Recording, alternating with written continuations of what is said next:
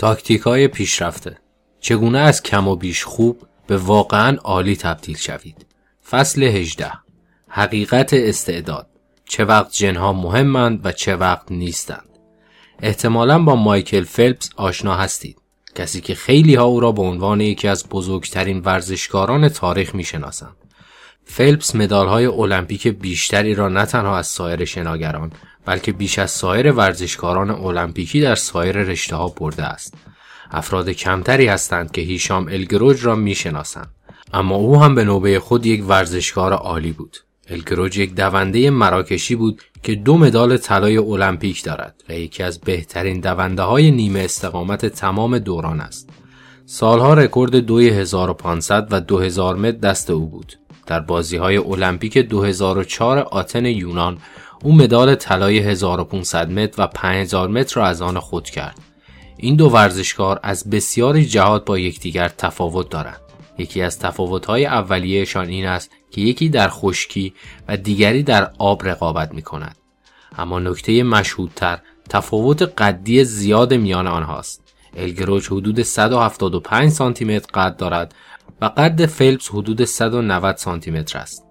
علا رقم تفاوت 15 سانتی متری در قد این دو مرد از یک نظر کاملا یکسان هستند. مایکل فلپس و هیشام الگروچ اندازه شلوار یکسانی دارند. اما این امر چگونه امکان دارد؟ فلپس دارای پاهای کوتاه نسبت به قدش و نیمتنه قوی می باشد که برای شنا کردن عالی است. الگروژ دارای پاهای کاملا بلند و بالاتنه کوتاهتر است که یک اسکلت قوی برای دویدن در های طولانی محسوب می شود. حال فرض کنید که این دو ورزشکار کلاس جهانی جایشان را با یکدیگر عوض می کردند. با توجه به اینکه هر دو خصایص ورزشکاری عالی داشتند آیا مایکل فلپس می توانست با تمرین زیاد در دوی مسافت بالا به سطح المپیک برسد؟ احتمالش کم است. در زمان اوج آمادگی فلپس 88 کیلوگرم وزن داشت که 40 درصد سنگینتر از الگروج بود. زیرا او با وزن 63 کیلوگرم به رقابت می پرداخت. دونده های قد بلندتر وزن بالاتری دارند و هر 500 گرم وزن اضافی در دوی مسافت بالا می تواند مشکل ساز باشد. فلپس در صورت تعویز رشته از همان ابتدا نمی توانست در رقابت سطح بالا حضور پیدا کند. به همین ترتیب شاید الگروژ یکی از بهترین دوندگان تاریخ باشد. اما جای تردید دارد که بتواند به عنوان یک شناگر حتی به المپیک راه پیدا کند. از سال 1976 متوسط قد برندگان مدال طلای المپیک در 2500 متر مردان حدود 175 سانتی متر بوده است. در مقام مقایسه متوسط قد برندگان مدال طلای المپیک در رشته شنای آزاد 100 متر به 190 سانتی متر می رسد. شناگران دارای قد بلند و کمر و بازوان قوی هستند که برای کنار زدن آب مناسب است. الگروش پیش از اینکه پایش به استخ برسد به خاطر فیزیک بدنیش از دیگران عقب میافتاد. رمز بیشین سازی احتمال موفقیتتان این است که حوزه درستی را برای رقابت انتخاب کنید. این امر همچون ورزش و کسب و کار در حوزه تغییر عادت نیز صدق می کند. وقتی عادت ها هم راستا با تمایلات و توانایی های طبیعی شما باشند، اجرای آنها ساده تر است و رضایت بیشتری به همراه دارد. همچون مایکل فلپس در استخ و هیشام الگروش در پیست باید بازی خاصی را انتخاب کنید که احتمال موفقیتتان در آن زیاد باشد. برای اینکه این استراتژی را بپذیرید باید این حقیقت ساده را قبول کنید که انسانها با قابلیت‌های مختلف ساده شدند. برخی افراد دوست ندارند درباره این حقیقت صحبت کنند. ظاهرا ژنهای شما ثابتند و بحث درباره چیزهایی که تحت کنترل شما نیستند خیلی جالب نیست. همچنین های همچون جبرگرایی بیولوژیکی اینگونه القا می کنند که سرنوشت برخی افراد خاص به موفقیت گره خورده و برخی دیگر محکوم به شکست هستند. اما این یک دیدگاه کوته بینانه درباره تأثیر ژنها بر رفتار است. نقطه قوت ژنتیک نقطه ضعف آن هم هست. ژنها نمی توانند به سادگی تغییر داده شوند و بدین ترتیب می توانند در برخی موقعیت های مطلوب مزیت زیادی را برایتان به وجود آورند. اما در موقعیت های نامطلوب کاملا به ضررتان تمام می شوند. اگر دوست دارید در سبد بسکتبال اسلام دانک بزنید قد 210 سانتی متری به کارتان می آید. اما اگر بخواهید حرکات ژیمناستیک بزنید این قد 210 سانتی مانع بزرگی برای شما محسوب می شود. محیط ما میزان تناسب ژنها و کاربرد استعدادهای طبیعیمان را تعیین می کند. وقتی محیط تغییر می کند، ویژگی های تعیین کننده موفقیت نیز عوض می شوند. این امر نه تنها برای ویژگی های فیزیکی بلکه برای خصایص ذهنی نیز صدق می کند. اگر از من درباره عادتها و رفتار انسانی بپرسید باهوش هستم و اطلاعات زیادی دارم اما در زمینه گلدوزی، احتراق موشک یا کردهای گیتار اینگونه نیستم. رقابت بستگی زیادی به چارچوب دارد. افرادی که در سطح هر حوزه رقابتی قرار دارند نه تنها به خوبی تعلیم دیدند بلکه تناسب خوبی با وظیفهشان دارند و به همین دلیل است که اگر می‌خواهید واقعا موفق شوید باید کانون تمرکزتان را به شکل صحیح انتخاب کنید. مخلص کلام ژنها سرنوشت شما را تعیین نمی کنند آنها حوزه های فرصت طلبی شما را تعیین می کنند همانطور که گابورمیت پزشک اشاره کرده ژنها می توانند زمینه چینی کنند اما از پیش تعیین کننده نیستند. زمینه هایی که از نظر ژنتیک برای موفقیت شما مهیا هستند. همان حوزه هایی هستند که احتمالا عادات رضایت بخش بیشتری در آنها داشته باشید. کلید کار اینجاست. تلاشتان به سمت حوزه هایی معطوف شود که شما را هیجان زده می کنند و با مهارت های طبیعی شما همخوانی دارند تا بدین ترتیب جاه طلبی و توانمندی هایتان در یک راستا قرار بگیرد.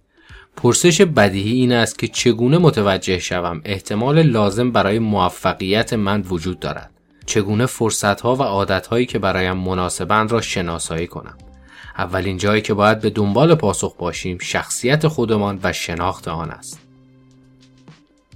چگونه شخصیت شما بر عادتهایتان تأثیر می‌گذارد ژنهای شما در پس تمامی عاداتتان نقش ایفا می کنند. همچنین در پس هر رفتاری حضور دارند. مشاهده شده که ژنها بر همه چیز از تعداد ساعاتی که صرف تماشای تلویزیون می کنید تا احتمال ازدواج یا طلاقتان و همچنین گرایشتان به مصرف مداوم مواد مخدر، الکل یا نیکوتین تأثیر می‌گذارند. یک معلفه ژنتیک قدرتمند درباره میزان سرسپردگی یا توقیان شما در مواجهه با قدرتمندان میزان آسیب پذیری یا مقاومت شما در برابر رخدادهای استرزا، میزان کنشگرایی یا واکنشگرایی ذاتی و حتی میزان جذابیت یا کسل کننده بودن تجربیات حسی همچون حضور در کنسرت وجود دارد. همانطور که رابرت پلومین یک دانشمند ژنتیک رفتاری در کینگز کالج لندن به من گفت همکنون به جای رسیدم که دیگر حضور معلفه های ژنتیک در خصایصمان را مورد آزمایش قرار نمی دهیم. زیرا عملا نمی توانیم هیچ خصیصه ای را بیابیم که تحت تأثیر ژنهایمان قرار نگیرد. مجموعه این خصایص ژنتیک در کنار یکدیگر شما را به سمت یک شخصیت بخصوص هدایت می کنند. شخصیت شما مجموعی از ویژگی هاست که در موقعیت های مختلف ثابتند. اثبات شده ترین تحلیل علمی درباره خصایص شخصیتی تحت عنوان پنج عامل اصلی شناخته می شود که پنج طیف رفتاری مختلف را مطرح می کند. یک استقبال از تجربیات از کنجکاوی و ابتکار در یک سمت طیف تا احتیاط و محافظه‌کاری در آن سو. دو وظیفه شناسی و باوجدانی از نظاممندی و تأثیرگذاری تا سادگیری و خودجوشی 3. برونگرایی از اجتماعی بودن و تکاپو داشتن تا درونگرایی و کمحرفی احتمالا تقابل این دو را تحت عنوان برونگرا در مقابل درونگرا شنیده اید. چهار سازگاری از صمیمیت و مهربانی تا سرد بودن و ستیز جویی. 5. ثبات احساسی از استراب و حساسیت تا اطمینان خونسردی و ثبات. تمامی این پنج خصیصه دارای بنیانهای بیولوژیکی هستند. مثلا برونگرایی را می‌توان از زمان تولد رهگیری کرد.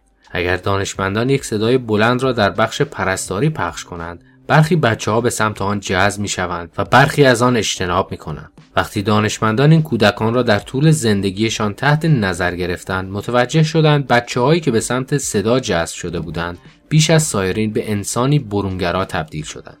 آنهایی که از صدا گریزان بودند بیشتر درونگرا شدند. افرادی که سازگاری بالایی دارند مهربان و دلسوز و گرم هستند. آنها همچنین به صورت طبیعی دارای اکسیتوسین بالایی هستند. هورمونی که نقش مهمی را در برقراری پیوند اجتماعی ایفا می کند. حس اطمینان را افزایش می دهد و می تواند همچون یک ضد افسردگی طبیعی عمل کند. می توانید به سادگی تصور کنید که افراد دارای اکسیتوسین بیشتر بیش از سایرین عادتهایی همچون نگارش یادداشت‌های تشکر یا سازماندهی رخدادهای اجتماعی را توسعه می‌دهند. به عنوان نمونه سوم ثبات شخصیتی را در نظر بگیرید که افراد گوناگون به میزان متفاوتی از این خصیصه برخوردارند. افرادی که ثبات شخصیتی پایینی دارند مستربند و بیش از دیگران احساس نگرانی می کنند. این خصیصه را به حساسیت بیش از حد در آمیگدال نسبت دادند. آمیگدال یکی از بخش های مغز است که مسئولیت تشخیص تهدیدات را بر عهده دارد. به عبارت دیگر افرادی که حساسیت بیشتری به نشانه های منفی محیطشان دارند احتمالا نمره پایینتری در ثبات شخصیتی دریافت می کنند. ما صرفاً بر اساس شخصیتمان تعیین نمی شوند بلکه بدون تردید جنهای ما نیز ما را به جهت خاصی هدایت می کنند. ترجیحاتی که در عمق جان ما ریشه دواندهاند کاری می کنند اجرای برخی رفتارهای معین برای برخی افراد ساده تر باشد. لزومی ندارد که به خاطر این تفاوتها شرمسار باشید یا حس عذاب وجدان بگیرید بلکه باید با آنها کنار بیایید.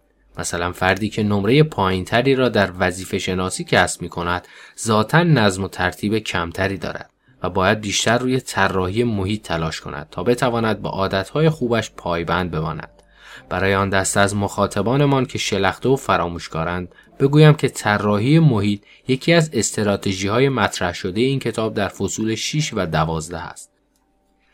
برداشت نهایی ما این است که باید عادتهای متناسب با شخصیتتان بسازید. امکان دارد افراد دوست داشته باشند اندامشان شبیه بدنسازها شود اما اگر صخره نوردی یا دوچرخه سواری یا قایقرانی را ترجیح می دهید عادت خود را پیرامون علایقتان شکل دهید اگر دوستتان از یک رژیم کم کربوهیدرات پیروی می کند اما متوجه شدید که رژیم کم چربی برای شما جواب می دهد پس سراغ مورد متناسب با خودتان بروید. اگر دوست دارید بیشتر مطالعه کنید و رمان‌های عاشقانه پرسوز و گداز را به کتاب‌های غیر تخیلی ترجیح می دهید از این سلیقه‌تان احساس شرمندگی نکنید. آنچه را بخوانید که دوست دارید. لزومی ندارد عادتهایی را بسازید که دیگران به شما تحمیل می کنند آن عادتی که بیشتر با شما تناسب دارد را انتخاب کنید. نه عادتی که نزد جامعه محبوب تر است.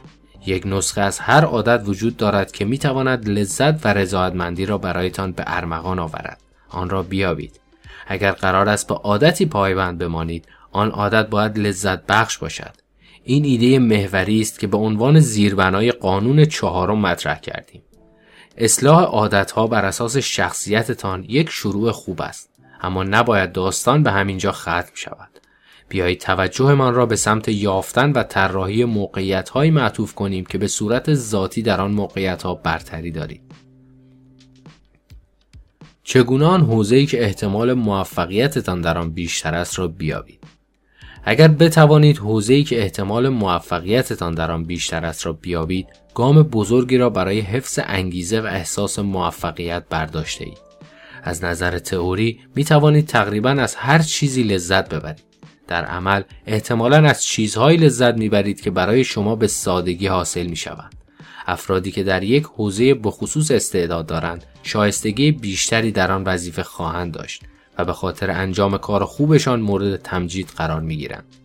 آنها انرژی خود را از دست نمی دهند زیرا پیشرفت می کنند و پاداش های همچون حقوق بیشتر و فرصت های بهتر را دریافت می کنند که همین امر نه تنها خوشحالترشان می کند بلکه موجب تحریکشان برای ایجاد کارهای با کیفیت تر می شود. این یک چرخه پیشرفت است.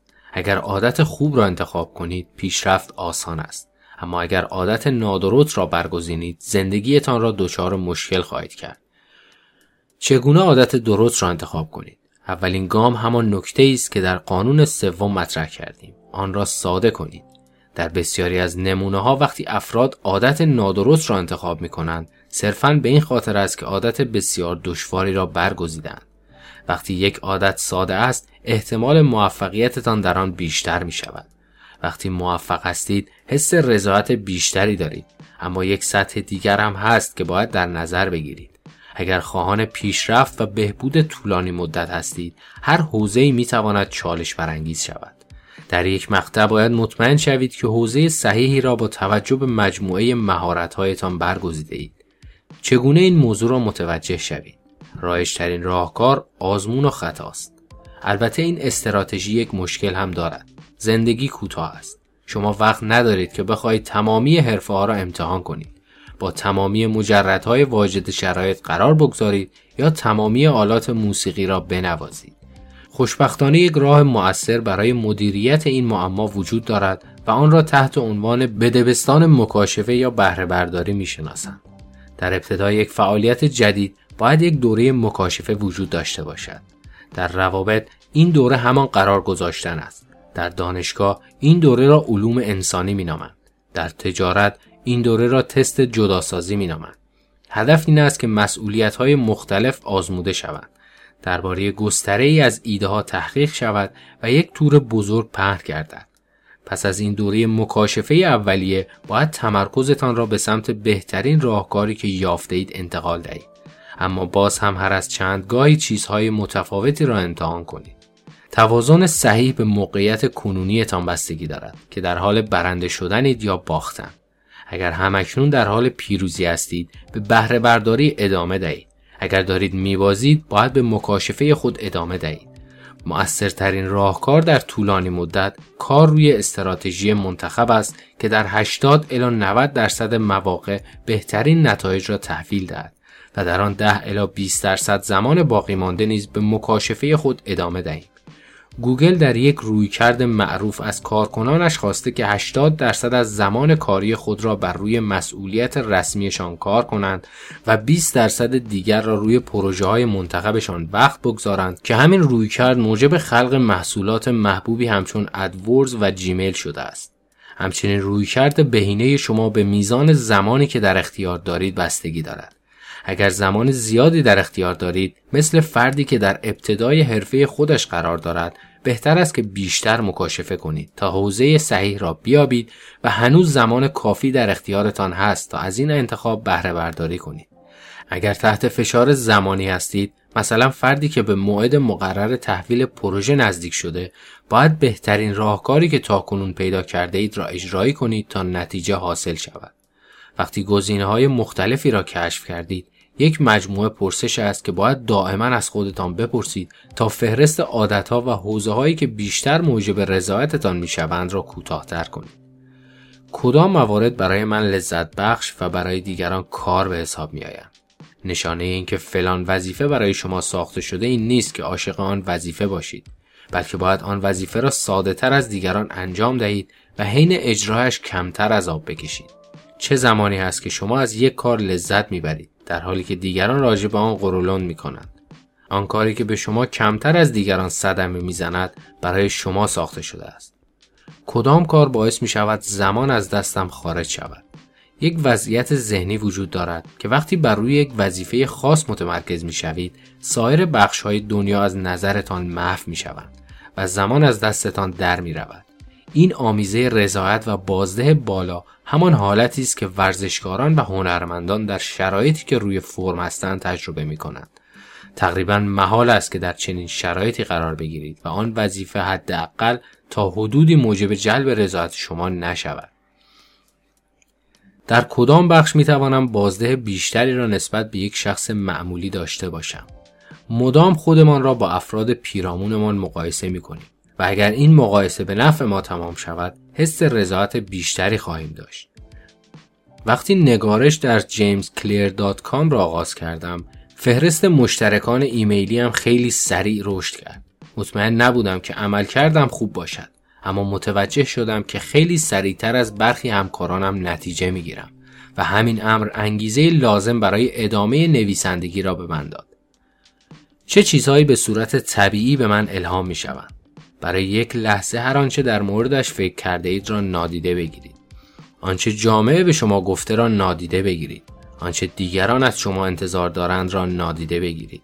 به درون خودتان بنگرید و بپرسید چه چیزی به صورت طبیعی به من الهام می شود؟ چه زمانی حس زنده بودن دارم؟ چه زمان خود واقعیم را احساس می کنم؟ بدون قضاوت درونی و بدون اینکه به فکر راضی کردن مردم باشید. بدون گمان زنی یا انتقاد شخصی هر زمان که حس صحیح و کامل بودن داشتید احتمالا در مسیر صحیح قرار دارید. صادقانه بگویم که بخشی از این پروسه صرفاً شانسی است. مایکل فلپس و هیشام الگروش خوش شانس بودند که با مجموع توانایی های نادری متولد شدند که ارزش بالایی نزد جامعه دارند و در محیط ایدئالی برای بارورسازی آن توانمندی ها قرار گرفتند. همه ما به مدت محدودی در این سیاره هستیم و از میان ما آنهایی موفق می شوند که نه تنها سخت کوشند بلکه بخت بهتری دارند و در معرض فرصتهایی قرار می گیرند که به نفعشان است. اما اگر نخواهید همه چیز را به دست بخت و اقبال بسپارید چه باید کرد؟ اگر نمی توانید حوزه ای را بیابید که تمامی احتمالات موفقیت به نفعتان باشد آن حوزه را بسازید. اسکات آدامز انیماتور شخصیت دیلبرت می‌گوید همه افراد حداقل چند حوزه دارند که می توانند با مقداری تلاش در آنها در میان 25 درصد برتر قرار بگیرند. مثلا خودم رسم نقاشیم از بسیاری از افراد بهتر است اما به سختی یک هنرمند محسوب می شوم و با اینکه از خیلی افراد بامزه ترم اصلا از یک استنداب کمدین متوسط که هیچگاه به جایگاه بالایی نمی رسد بامزه تر نیستم. نکته جادویی من در اشتراک میان این دو ویژگی است. افراد اندکی می توانند تو خوب بکشند و جوک بنویسند. این ترکیب دو آیتم است که کار من را نادر کرده است و وقتی این موضوع را به پیش زمینه کاری من بیافزایید می‌بینید ناگهان به جایی رسیدم که رؤیای بسیاری از انیماتور هاست. وقتی نمی توانید با بهتر بودن برنده شوید باید از طریق متفاوت بودن ببرید. با ترکیب مهارتهایتان میزان رقابت را کاهش می دهید و همین امر شما را برجسته تر می کند. می توانید از طریق بازنویسی قوانین رایج نیاز به برتری ژنتیکی یا سالها تمرین را از بین ببرید. یک بازیکن خوب به سختی تلاش می کند تا در بازی که دیگران حضور دارند برنده شود. اما یک بازیکن عالی بازی جدیدی می سازد که هم راستا با نقاط قوتش است و نقاط ضعفش نیز در آن جایی ندارند. در دانشگاه رشته خودم یعنی بیومکانیک را طراحی کردم که ترکیبی از فیزیک، شیمی، زیست شناسی و آناتومی است. آنقدر باهوش نبودم که بتوانم در میان شخصیت های برتر رشته فیزیک یا زیست شناسی قرار بگیرم. بنابراین بازی خودم را ساختم و از آنجایی که این بازی متناسب با من بود تنها در کلاس های شرکت می کردم که به آنها علاقه داشتم. درس خواندن دیگر چندان برایم عذاب نبود همچنین دیگر از اینکه خودم را با دیگران مقایسه کنم خلاص شده بودم به حال هیچ فرد دیگری نبود که همین ترتیب از کلاس ها را با هم برداشته باشد پس چگونه می‌شد مرا با آنها مقایسه کرد؟ کسب تخصص یک رویکرد قدرتمند برای غلبه بر اتفاقات ناشی از ژنتیک بد است. هرقدر بیشتر در یک مهارت بخصوص مسلط شوید عرصه رقابت برای دیگران تنگتر می شود بسیاری از بدنسازها از یک مچنداز متوسط قوی ترن. اما حتی یک بدنساز غول هم احتمالا در مچندازی با آنها میبازد زیرا آن فرد توانایی مخصوصی را در این رقابت کسب کرده است. حتی اگر به صورت ذاتی دارای استعداد بالایی نباشید غالبا می توانید به بهترین فرد در یک حوزه و دسته بسیار تخصصی تبدیل شوید.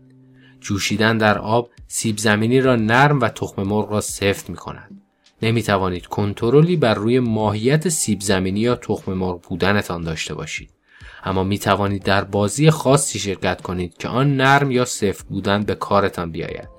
اگر نمی توانید محیط مطلوبی را برای خودتان بیابید می توانید موقعیت را از جایی که احتمالات علیهتان است به جایگاهی که شرایط به نفعتان است تغییر دهید چگونه بیشترین بازده را از جنهایتان دریافت کنید ژنهای ما به گونه نیستند که نیاز به سخت کوشی را از بین ببرند. آنها شفاف سازی می کنند. آنها به ما می‌گویند باید در این حوزه ها تلاش کنیم. وقتی نقاط قوتمان را متوجه شدیم، دیگر می‌دانیم باید زمان و انرژی خود را در کجا صرف کنیم. می‌دانیم که باید به دنبال کدام فرصت ها بگردیم و باید از کدام چالش ها اجتناب کنیم. هرقدر ماهیتمان را به شکل بهتری درک کنیم، استراتژی ما بهتر خواهد شد. تفاوت‌های بیولوژیک اهمیت دارند. با این حال بهتر است که بر روی برآورده سازی پتانسیل خودتان تمرکز کنید تا اینکه به مقایسه خودتان با دیگران بپردازید. این حقیقت که هر انسان در هر توانمندی به خصوص دارای محدودیت ها و سقف مشخصی است دلیل نمی شود که برای رسیدن به سقف توانمندی ها تلاش نکنید.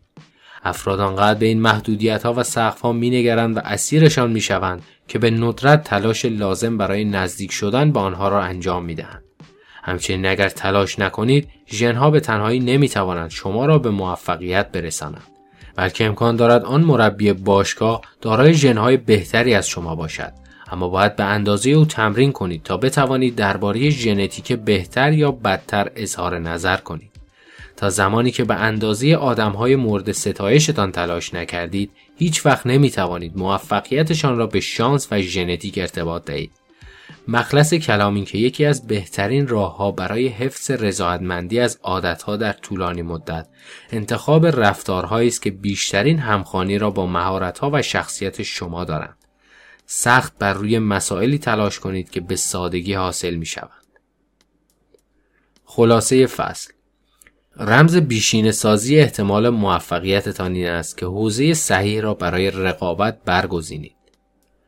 عادت صحیح را انتخاب کنید تا پیشرفت ساده شود. عادت نادرست را انتخاب کنید تا زندگی برایتان سخت شود. ژنها نمی توانند به سادگی عوض شوند. یعنی در موقعیت های مطلوب برتری قدرتمندانه ای را برایتان ایجاد می کنند و در موقعیت های نامطلوب نیز شما را شدیداً عقب می اندازند. اگر عادت ها با توانمندی های طبیعیتان هم راستا باشند ساده تر می شوند. عادت هایی را انتخاب کنید که بیشترین تناسب را با شما دارند. در بازی های شرکت کنید که هم راستا با نقاط قوتتان هستند. اگر نمی توانید یک حوزه مطلوب را برای خودتان بیابید آن را بسازید. ژنها نیاز به سخت کوشی را از بین نمی‌برند. آنها شفاف سازی می کنند. آنها به ما می‌گویند باید در این حوزه ها تلاش کنید.